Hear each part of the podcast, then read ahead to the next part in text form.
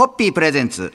看板娘、ホッピーミーナの、ホッピーハッピーバー皆さんこんばんは、ホッピーミーナです。こんばんは、落語家の立川しららです。はいもう早いもので、はい師走がは、しあ、師匠が走る師走。もう私がすみません、ちょっと走っちゃいました。走りましたね走りました。もう読み方を走りましたが、師匠が走る師走、はい社長も走る季節となりました。走りますよ走りますね、12月。はいはいまあ、そんな中、いよいよ迫ってきたのが、はい神田生まれの釜江さんが地元で行う、はい令和元年、はい釜江康則ワンマンライブ。そうですね。はい、その名も、ワンダフルカンダフルライフ。はいえー12月6日金曜日ですから、もう本当に、もう、近づいておりますそうですよ。はい。まあ、その、この、今回のライブが、えー釜井さんにとっては、令和初体験。初だし、あと地元のいわゆる凱旋ライブなんですよね。なりますか。皆さんでも、もう、この時点で令和初って何か体験したって言って、パッと思いつきます？父の死きそれ令和初じゃないですけどね。でやっぱりね令和になった途端に具合悪くなってたから、はいやっぱ令和初めての大きな出来事はやっぱり父を送ることだったかなと思いますよね。あのご最後ね私50日間彼と一緒にいたんですよ。でまあ本当にお別れのだ覚悟をその中で覚悟をゆっくり決めさせてもらったし父ともたくさん話ができたからもうあんな最高な別れはなかったと思うのでもうこれ以上望んでももうそれはわがままというものだよとで本当に笑顔で言ってくれたので。えーはいもうだからやっぱり新しい生活で行こうとでまあ私の場合ありがたいことに仕事を通じてずっとつながっていられる感があるから、うん、って思ってます。っていうところでワンダフルカンダフルはい。ライフなんです、私も。もうこのはい。話をね、始めたもう 令和で初って僕が聞いたことによってここもうこんな時間ではとてもあの、ええあの聞けないです。けどはい。とりあえずあの最後にあの釜井さんにとっての令和初のライブの、ねあご案内はいをさせていただきます、えー令和元年釜井康則ワンマンライブ、えーワンダフルカンダフルライフは12月6日金曜日、えー午後6時会場7時開演、はい。えー会場は神田明神ホールで前より4500円でチケット販売中ですので、えー詳しくはですね、釜江さんのウェブサイトを、はいまあ、ご覧いただいて、また時間等も改めて確認していただいて、購入していただきたいと思います。はい、はい、ワンダフルカンダフルライフの開催まで指折り数えつつ乾杯を捧げます。それでは、ホッピーホッピープレゼンツ。看板娘ホッピーミーナのホッピーハッピーバー皆さんこんばんはホッピーミーナです。こんばんは、落語家の立川しららです。そして、今、え、そ今週のもう金曜日です金曜日に近づきました。いよいよですよはいシンガーソングライターさんのワンマンライブ。準備で今大変でしょうね。もう火曜日ですから、今日が。ちょっと声もかけられないぐらいじゃないかとそうですね。思うんですね。それで多分今ね、ちょうどはいちょっとこう、じゃあ息抜きをしようかっていうことで、ねこのはいホッピーハッピーバーを聞いてくれてるかな？くれてるかなと、はい。そんなことを思いながら、はい。今日お送りしたいと思いますが、ええこの模様がオンエアされてる頃はさすがにもう釜井さんもね、もう完全に決まってますね。ライブ構成とかライブの構成はもう曲もうえっと分単位秒単位で決まってるでしょうね。今11月ですけどこれを収録させて、もうなんか決まってるっていうもう曲も決まってると思いますよ。はい。楽しみなのがやっぱりこう12月じゃないですか。やっぱ街もね、はい。クリスマスのイルミネーションになってるでしょうから、はい。はそんな中、クリスマスソングなんていうのもね、歌われるんも。ちろんあだとるんじゃない思うんですけれどかなも。で釜井さん持っておられるので、クリスマスソングをね、じゃないかなと思います。で皆さん亀井さんのライブでこんな曲が聴きたいとか、まああのまあ当然のことながら Be Happy with Hoppy ですけれども、はい。まあ、そう。そうなんですよ、でもね実を言うと私いないんですよね。でも釜井さんがねでも今日あの今週いろいろと釜井さんのねそのライブに向けてのなんか予想トークをこうやってさせていただいておりますけれども、ですね。でも我々がねこう勝手に決められるもものでははないですね。あとこの番組でいろいろ釜井さんにあの前は横浜でのあ収録の時に横浜の歌作ってくださいよって言ったりね。それその話聞かないですね。そのれまた言わないといけないと思います。来 来年のあのイベントに向けてね。この今日の放送始まる前に釜井さん聞いてますかね？なんて言っててこれ聞いてたら今もう バチンとかばえ？切られてるー、今それどころじゃないでしょ。ないそうそうそう12月6日控えてんのにってなったと思いますなんかでもですねなんか今度の「ワンダフルカンダフルライフは」ん。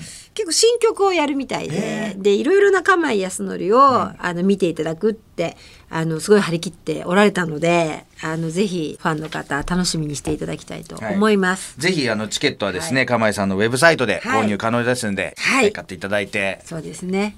この夜を楽しんでいただけたらと思います。そろそろ皆さん乾杯のご発声いただけますでしょうか？はい、えー、神田明神ホールで一足早い、一足早いクリスマス気分味わってみませんか？それでは、ホッピー。ホッピープレゼンツ。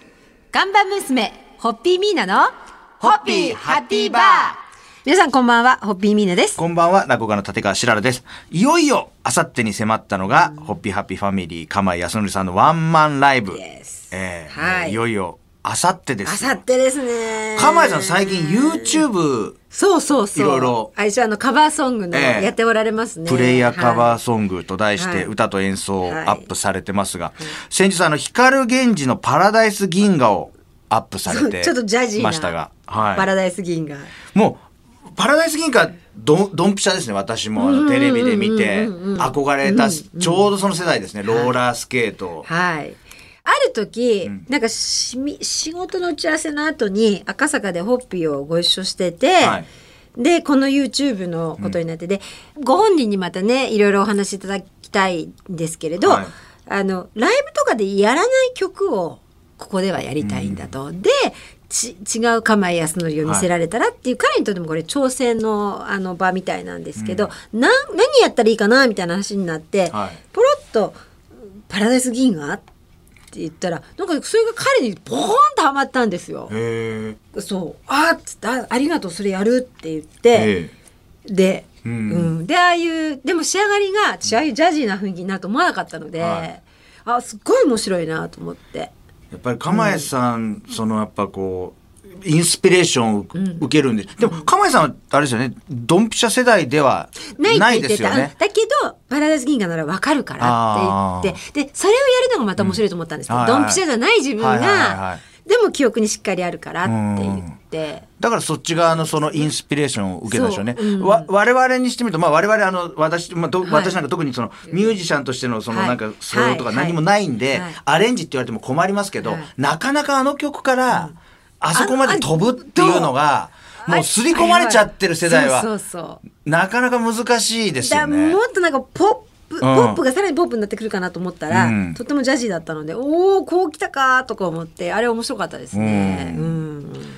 まあ、はい。今日は釜井さんのワンマンライブはい。直前からだんだん話がこう、はい。YouTube とずれてきて、はい。い、ろいろなりましたけれどいただきましたが、はい。でもやっぱりねいつまでも考えてますね、本当にあの青春時代をいろいろジャニーズナンバーに乾杯を捧げます。はい、それでは、はい。ホッピー。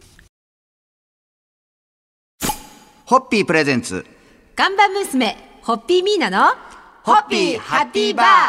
皆さんこんばんはホッピーミーナです。こんばんは、落語家の立川しららです。さあ、ホッピーハッピーファミリーのシンガーソングライター、釜井康則さんのワンマンライブがいよいよ明日にはい。迫っておりますが、今頃どういう気分でね、釜井さんお過ごしなんでしょうね。帰って落ち着いてるんじゃないですか？あもう準備も全部済んでるし、もう決まる、決めることは全部うん決めたし、あとは当日やって。やって。多分いつもの通りの支度をして。してじゃないですかね。前の日ってやっぱりこう、釜井さんってお酒を控えるとかあるんですかね？やっぱりいつもよりじゃはないかなと早く寝るとか、やっぱある。やっぱ喉、あのまあこの時にどういう状態になってるか、はい。本当になんかあの聞きたいですけど、うん。今回はあのやっぱタバコを相当控えてる。であはい人づての情報で、ええ。とあとはあとはやっぱり弦を張り替えるとかああのうんをされてるみたいですね。ーまあ、どんな感じで過ごされてるか、はい。また釜井さんにお会いした時に、ライブが終わって一段落したところで、ちえ。えょっとお聞きしたいなと思いますけれども、はい。宮さん大きな仕事の前に、うん。それこそもう、明日に控えた釜井さんみたいに、うんこの験担ぎとか、ジンクスとか、そういうのなんか大切にされてることってあります？大きな仕事の前っていうだけじゃなくてやっぱり日頃なんか大なり小なりありますよね。あります。うん、だここっていう時は、うん。例えばだけど洋服なんかも全部新しいものにするとかですね、あとあとは勤めて普通にするとか、はい。あ靴はそうそう。あだ靴は綺麗な靴にするけども決してその新しいのにしない。なぜかというともしそれで当たったりするとあそっちに聞い取られちゃうから。あ、そうそう。で、私毎日見ている、はいサイトがあってそれ血液型であのラッキーカラーとはいラッキーナンバーが書いてあるサイトなんですよ。それ毎日見てます。はあ、うんうん、それで毎毎晩ね前の日のね夜7時に更新になるので、はい。必ずそれ見てでそれで次の日着ていく洋服とかを選ぶように。えー。うんうんうん、はい。まあ、釜井さんの準備からいろいろと話が広がりましたが、はい。とりあえず、あの、明日当日券も出るということで、です。はい。ぜひ神田明神ホールにはい。お越しいただいて、はい。6時会場、7時開演でございますんで、はい。お楽しみいただきたいと思います。えー私は明日ですね神田明神ホールのステージに立つ釜井さんの姿を太平洋の向こうから 応援します。はい、はいえー乾杯捧げます。ホッピーホッピープレゼンツ。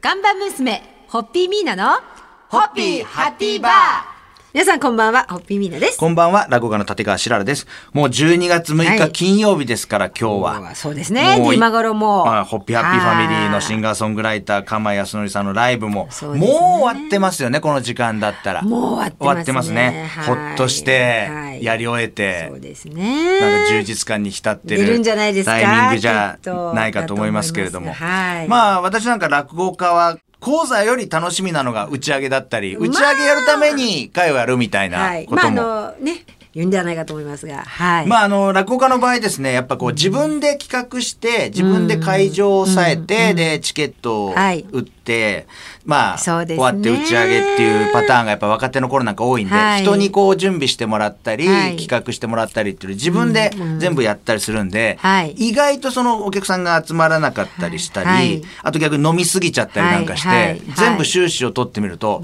あれ？これ一生懸命落語やって赤字だななんてことあがあやっぱりね。結構あるんですよね。ありですか。なるほはいど。はい。皆さん忘れられない打ち上げとかなんかあります？打ち上げ。忘れられない打ち上げ？忘れられない打ち上げ？あー高校生の時に文化祭の打ち上げって言って、まあ自由が丘に行くんですけど、はい。自由が丘だったかな。我が校は母校はあの基本的に学校の帰り立ち寄り禁止なんですよね、でも文化祭の後とかみんな行くんで、はいでやっぱり先生とあそれでそれさ先生と会っちゃって。私一人の時。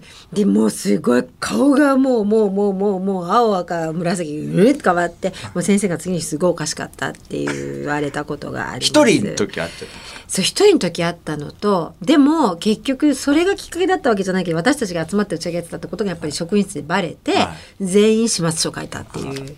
それを記憶にあるかな。まあ釜井さんもね今夜はい。楽しい打ち上げを、そうですね今打ち上げを。そして私はちょうど今から一日が始まるところで、えーこの後国連とっていうまたその話は別途。その話はまた、はい。ということで、ね。釜井さんもでも本当ライブ終わったところでねえなんかまたゆっくりはい話に行きたいです。ゆっくりお話をまあ私は可能だったらフェイスタイムかなんかでずっと見てようかなと思ってるんですけど、はい。まあでも本当に素晴らしいライブになるだろうと思いますからね。じゃあとりあえず、はあの今日の乾杯はあの釜井さんお疲れ様でした。い的なそうです感じでね。はい。